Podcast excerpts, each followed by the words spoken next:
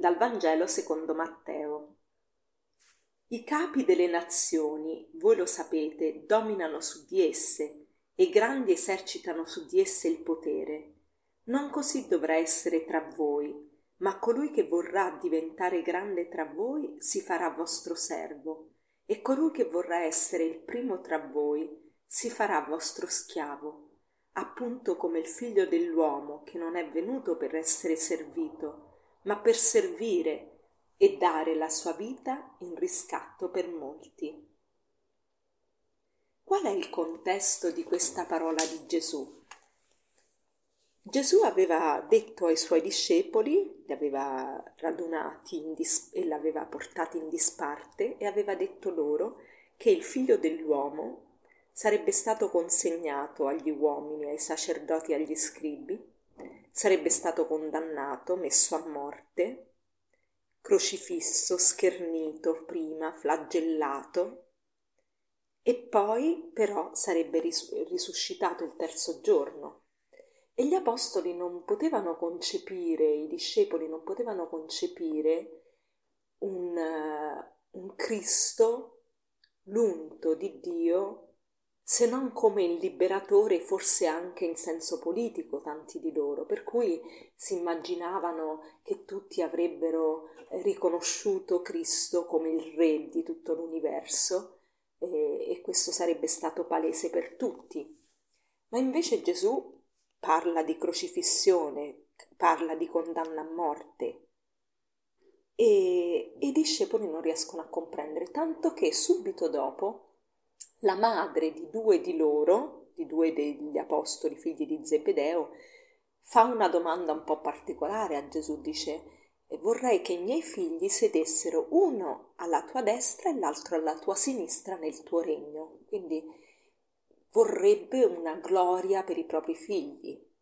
Chiaramente tutte le mamme vogliono il meglio per i propri figli, quindi eh, lei comprende che c'è qualcosa di bello riguardo il regno di questo figlio dell'uomo, del, del Messia, e che cosa però pensa? Pensa a una gloria eh, piuttosto umana, che, segna, che possano sedersi una a destra e una a sinistra. Che succede? Che tutti gli altri apostoli si inquietano, eh, si sdegnano contro questi due fratelli. Ma come? Voi volete questo e noi chi siamo? Ecco, Gesù prende l'occasione per insegnare che cosa vuol dire veramente avere potere. Il vero potere, la vera gloria qual è? La vera gloria è l'amore, il dare la vita, come ha fatto il figlio dell'uomo che non è venuto per essere servito, ma per servire. Ricordo una frase di Chiara Lubick del Movimento dei Focolari che mi ha colpito sempre molto quando lei spiegava l'amore, diceva l'amore è servizio e bisogna essere sotto, sotto, sotto. Ripeteva spesso questa parola, sotto, sotto, sotto. È così difficile perché in tutte le nostre relazioni umane eh, chi vuole stare sotto? Spesso noi vogliamo in qualche modo dominare, per giunta le discussioni che possiamo avere in famiglia. Sono spesso io ho ragione e tu hai torto, eh, abbiamo difficoltà ad ascoltare profondamente quali sono le ragioni dell'altro, perché spesso non c'è una verità assoluta, ma si tratta di punti di vista, di punti di osservazione diversa.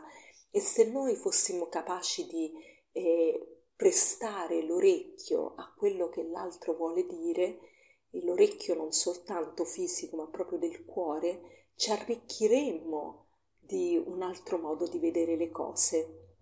Però invece noi spesso riduciamo le nostre discussioni a, eh, a potere. Io mm, sono più grande di te, io sono più bravo di te, io ho ragione e tu non sei in grado di capire. Ecco, e mm, chiediamo al Signore proprio questa grazia di un ascolto profondo dell'altro e una capacità di servizio, di mettermi sotto, non perché devo diventare lo zerbino, ma proprio perché voglio amare, voglio dare la vita. E a conclusione vorrei che ci ricordassimo oggi questa frase, amare uguale servire, amare uguale servire. Buona giornata a tutti.